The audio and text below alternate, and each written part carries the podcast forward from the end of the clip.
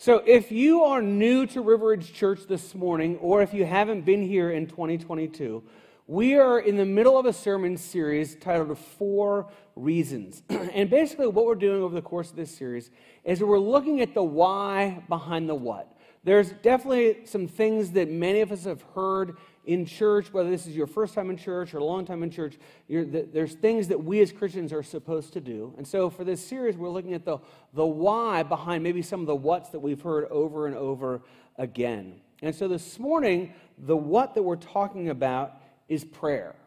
And, and even if this is your first time at River Ridge, your first time in church anywhere, chances are that you've heard that Christians are supposed to pray. Uh, and you know, and maybe you've heard that and you're like, "Wow, I'm not that good at prayer," or "I'd like to pray better," or whatever your response is. I think it's something that we're familiar with. Prayer is something that is all throughout God's word and all throughout the church. Jesus gave the most famous prayer called the Lord's Prayer, which many of you could probably recite.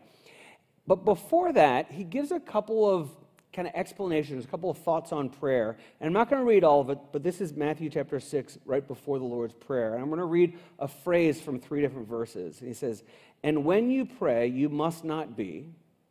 And when you pray, go into your room. And when you pray, do not. And then he continues on. And I read those three in sequence like that because I want you to see that phrase. It says, And when you pray. That there's an assumption by Jesus that prayer is going to be a part of our lives. Paul, as he's writing the letters uh, to the various churches in the first century, he mentions prayer in, I think, every single letter, but here I'll highlight a couple of them. In 1 Thessalonians, he says, Pray without ceasing. Romans chapter 12, be constant in prayer. Ephesians chapter 6, praying at all times in the Spirit with all prayer and supplication. Colossians chapter 4, continue steadfastly in prayer. Jesus teaches about prayer. Paul writes about prayer. In the Old Testament, the entire book of Psalms, all of those Psalms are prayers to God. And so we know that prayer is something that we're supposed to do, something that's important, something that God says to do. But I think for a lot of us, we struggle with prayer. And, I think we struggle with prayer for a variety of reasons. I think for some, we only pray when we get in trouble. Like things are going wrong, I'm getting a ticket, I have a test, I didn't study for it, and then we, okay, I better pray, and sort of a last resort type of thing. I think for other people, prayer looks like some combination of a hospital admittance list and an obituary. That the only time that you pray is like when somebody is sick or somebody's died and you're praying for their family. You know, others, like myself, struggle with prayer because I get distracted. And I don't know how this happens, but I'll be praying for, you know, the church service, and then all of a sudden I'm thinking about Gatorade and a tennis match and the Bengals playing. I'm like, how did I get there from praying? And my mind's just like, how did I even get there? I don't even know. I get distracted. You know, sometimes we get a little frustrated with prayer because of unanswered prayers. We pray what we think is a good prayer, and God doesn't answer, and we're like, man, what's the point? Does prayer even work? You know, I also come across some people, and I even feel this way about myself sometimes. I'm like, I just, you know, people are like, I just don't think I'm good at prayer. You know, it's sort of like singing. Like some people are really good at singing, and other people are bad at singing. And some people are good at prayer, and I'm just not one of those people. And, and that's not true, but we kind of tell ourselves that. You know, or the other thing could be about prayer that maybe is a little bit of a frustration or a struggle is that you pray and you close your eyes and you're praying in your head or maybe out loud or however it is, but you pray and it's like, is anybody really on the other side of that? Like it kind of feels like I'm just praying to the air or praying to blankness or praying to a wall or whatever. And is there really a being over there that is hearing me and what I'm praying? And so we all have our different struggles with prayer. But I think for most of us, we say, but I want to get better at prayer. Now, I have a question for you. This is not a rhetorical question. Somebody answer out loud. You can type in the comments if you're watching online. Uh, but what is the title of this sermon series? Anybody remember? Four reasons. Oh, good guy. Most of you got it. Good job. So, four reasons. And the title implies that for each message, we're going to give four reasons why to do that. So we did four reasons why to read the Bible, four reasons to have fellowship with other people. Today, four reasons to pray. But here's the problem is this week I, I read on prayer, read some chapters of books, I've glanced over some books, I read some articles online, I searched the scriptures and the Bible, and, and the problem is that there's way more than four reasons to pray. There are dozens and dozens of reasons. And, and I thought, you know what the best thing to do would be? Is like if everybody wrote a sermon on prayer. Because there really are, there's dozens of reasons to pray. Here's a few that I came across. Jesus prayed. It's a good reason to pray. It connects us with God. It does that. Gives us power over evil. Keeps us humble. It grants us the privilege to experience God up close and personal. Personal. That's a great reason to pray. Prayers are answered, and when God answers prayers, that we can tell other people about how good God is. It strengthens our relationship with other people when we pray. It does that. Prayers of thanksgiving keep us encouraged when we thank God as part of our prayers. Prayer works. Prayer strengthens us. Prayer gives us hope. And when we confess as part of our prayers, it keeps us right with God. You know, there's a lot of reasons. I, I, those are 12 reasons, but I could give you two dozen or more different other reasons. And so, as I was thinking about trying to come up with four reasons, I'm like, what if everybody wrote a sermon and everybody then had to share your four reasons? That would be amazing. We're not going to do that, but you would get a lot out of that. But here's what I think would happen is that everybody would have different reasons. You know, some over here might have four reasons, and somebody here would say, well, one of those reasons is in my top four, and then I've got three others, and this person would, would overlap with this person. And so, in thinking about that, I'm like, I don't think that the reasons to pray are going to be the same four reasons for everybody. And so, this is what I'm going to do this morning. It's just a, a little bit different, but I'm going to give you four reasons to pray. And these are not the big capital T H E, the four reasons to pray. These are four reasons that I pray. And, and you may say, yeah, those are the top four reasons for me. You may say, you know, I kind of resonate with one, but not the other three, and these would be my reasons. But I want you to kind of think as I'm giving you my four reasons, what would you put down as your four reasons, and would they overlap or not? So here's the first one Why pray? Prayer changes the world. Prayer changes the world, it, it changes the things around us. Here's what Jesus said He said, And I tell you, ask and it will be given to you. Seek and you will find. Knock and it will be opened to you. For everyone who asks receives, and the one who seeks finds. And to the one who knocks it will be opened. And so Jesus says, I want you to ask, I want you to seek, I want you to knock, I want you to ask for things. And when you do, God is going to answer you. And so prayer changes things. John, who was a disciple of Jesus, wrote this in the book of First John. He said this He says, And this is the confidence that we have toward him, that if we ask anything according to his will, he hears us. And if we know that he hears us in whatever we ask, we know that we have the request that we have asked of him says, when you ask, God will give. And we see this all throughout the scriptures. I just picked two, but we see this throughout the scriptures is that God answers our prayers. There was a pastor from the 1800s named Charles Spurgeon, and he said something about prayer. I don't even know what else he said, but this one has stuck with me for a long time. He said this He said, Prayer is the slender nerve that moves the muscle of omnipotence. Don't you love that?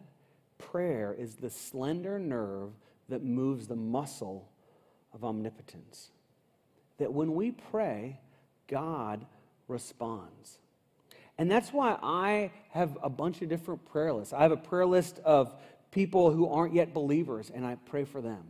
I pray for the people in my men's group. I pray for the people in my life group, in my home group. I pray for the church staff I pray for my family. There's a list that comes out from River Ridge. I pray for those needs as other things. As people mention stuff to me, I pray for those because I believe that God answers our prayers. I want to take you back to a weekend. It was actually seven years ago this weekend. Uh, and it was a time, and I know it was this weekend because it was uh, Ben's birthday weekend, and we took him to Cincinnati. And today is my son Ben's birthday. He's now 17 years old. Guess he can go see rated R movies today. Hopefully, he doesn't choose that. But anyway, um, but here's the thing: is uh, that weekend, uh, Riley, my son Riley, who is 20 two, I think, something like that. Um, but that was a time, uh, that weekend, he just kind of hit rock bottom in so many ways, was just running from God, made all kinds of bad choices that weekend. Um, and I won't give you details, that's his story to share, not mine. Um, but that weekend, uh, I really began to pray fervently for Riley. And I wrote down in my notes way back then the things that I wanted to see in Riley's life because he was really running from God in so many areas of his life. And so I, I, put it in my notes, and through the miracle of technology, they're still in my notes on my app. So I'm going to read a few of these to you. So this is my prayers for Riley when he was 16, 17 years old. To be a person who owns his own faith. And then I've got a couple of subpoints, I won't read them for you. To be a person who treats others with love and respect to be a person who has the fruits of the Spirit, to be a person who serves and puts others first, to be a person who is thankful and grateful to God and to people, to be a person who has a good work ethic with school and sports uh, and work, to be a person who's responsible and owns responsibility for himself, and a couple of points under that as well.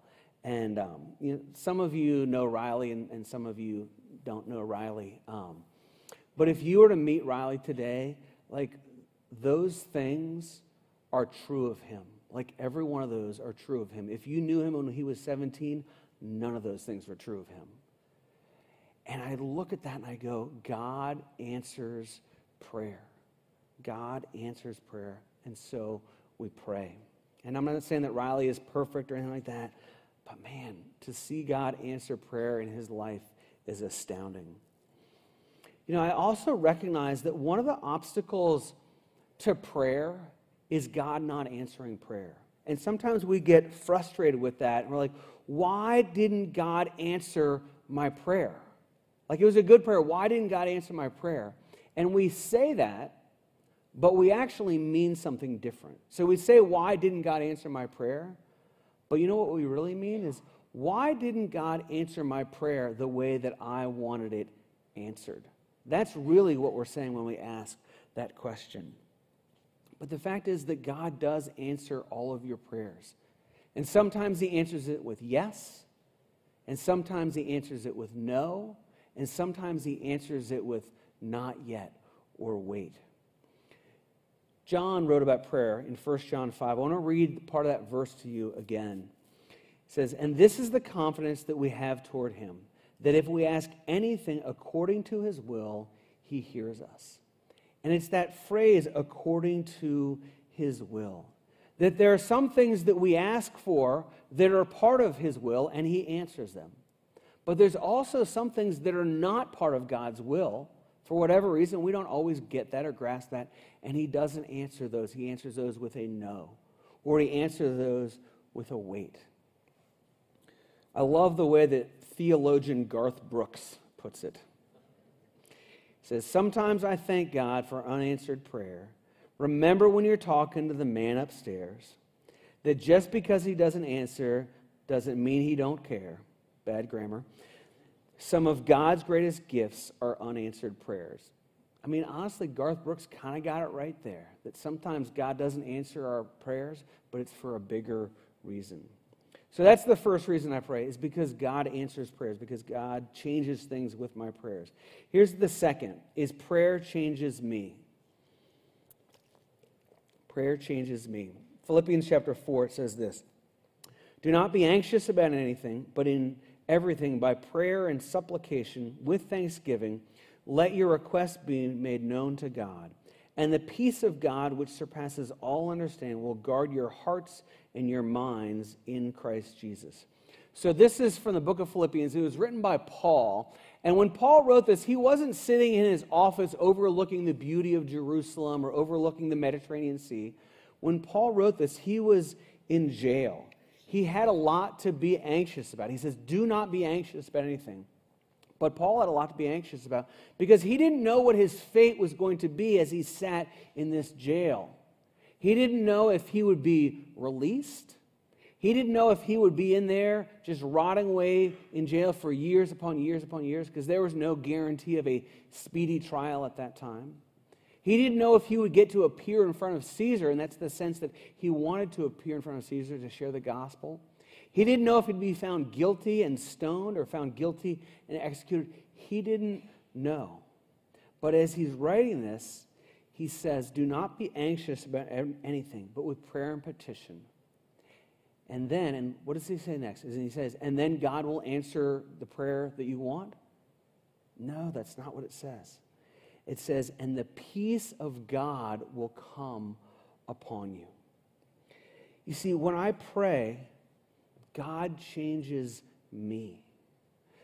There's a uh, kind of a line that comes out. It's not a Bible verse, but it comes from a time when Jesus calmed a storm. He was in a boat. The disciples were like, Wake up, wake up. You know, there's a storm. And then Jesus wakes up and he calms the storm.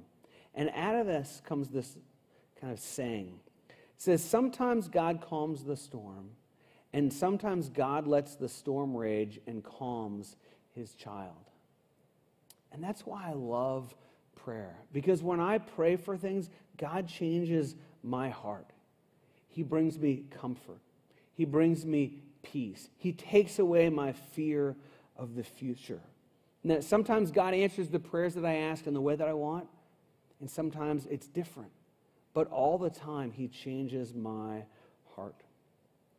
Here's the third reason that I pray. Again, these are my three. Think as you think, you say, "Yeah, that's one of my top four. No, that wouldn't be my top four. Maybe what would be your top four? But here's the third: is prayer deepens my relationship with God. It deepens my relationship with God. And this one really kind of flows out of the, the previous one in terms of the heart and the heart change. Um, but one of the things when it comes to prayer is I pour my heart out to God. You know, I'm asking for things, change me, change this, do this. I'm asking those.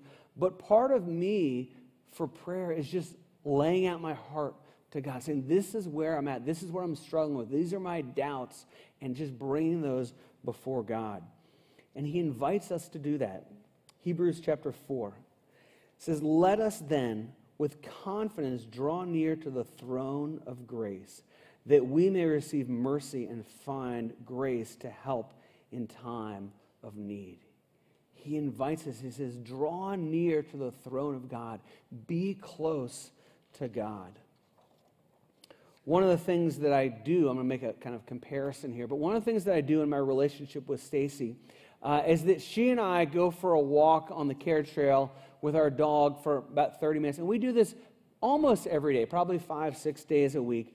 And it's a time where we can just connect. And we don't come with a list of, I want to talk about this or I want to talk about that. But it's a time just for us to share, you know, how we're doing, what's going on, just, just to share without too much of an agenda. But it, what that does with Stacy and I is it deepens our relationship. It connects us with each other on a regular basis. And so the growing side of my prayer life, and, and kind of understand what I'm saying here, is, is mimicking my relationship with Stacy. In other words, I want to spend that type of extended time with God in the way that I do with Stacy. And, and, I don't remember, know if you remember this, but back in December, I gave a sermon on uh, December 12th. Does anyone remember that one? No, of course not. So, but, um, but there, you do. Thanks, Jay. Thanks. I'm not sure that was a Sunday. I made that date up. Um, but I, but I gave a sermon and, and I talked about the wise men and how wise men, the wise men sought after Jesus. And I gave this challenge to you, and, and this you may remember, but I said, what would it look like for the month of December if you sought after God the way that you really wanted to in life. Like for the month of December, just go for it and seek God with total abandon. What would that look like? What would change in your life? And my application of that sermon back in December is I was like, you know what would what I would love to do is spend extended times with God in prayer. And so back in December, about twice a week, I take about 30 minutes and I just pray with God. And on a typical day, I'll pray for a few minutes, but twice a week, I pray for 30 minutes, or I do my best to pray for 30 minutes. I still get distracted, but it's that time of God and myself, and it deepens my relationship with God. Here's the fourth one is prayer motivates me to act. It motivates me to act. Colossians chapter 2, or excuse me, Colossians 4 says this. Continue steadfastly in prayer, being watchful in it with thanksgiving. At the same time, pray also for us that God may open to us a door for the word to declare the mystery of Christ. And at the beginning of that, it says, continue steadfastly in prayer and watchful. Be prayerful and be watchful. In other words, that part of what praying does is it reminds me to act in such a way that my prayers are answered, right? And I'm not saying that I answer my prayers, but there is a part oftentimes when we pray that we're part of how God is going to respond and answer our prayers. I'll give you two examples. Um, one is I have a list of people who are not believers, and so I'm praying that they would become Christians. And so when I pray through that list, oftentimes I'll see that person the same day, and it reminds me maybe to initiate something. It kind of gives me something to act on in terms of I'm praying for this person to become a Christian. Well, maybe I should engage them in some sort of gospel conversation, or at least kind of throw something out there and see if they have that interest.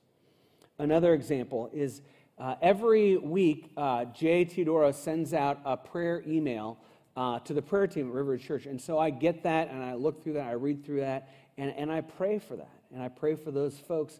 And sometimes, and not every week, but sometimes God will prompt me to not just pray for somebody who's ailing or somebody who's struggling, but that God will also prompt me and say, hey, why don't you send this person an email? Why don't you pick up the phone and call that person? And so prayer prompts me or causes me, motivates me to act. And by the way, if you would like to be a part of the prayer team, uh, River Ridge Church uh, sign up for anything button, you can join the prayer team. It's on there. Or by the same uh, measure, if you have something that you would like River Ridge to pray for you about, go to uh, the River Ridge website and then click uh, ministries. And the ministry is called uh, Care Ministry. And you can fill out a little form there, and we would love to pray for you.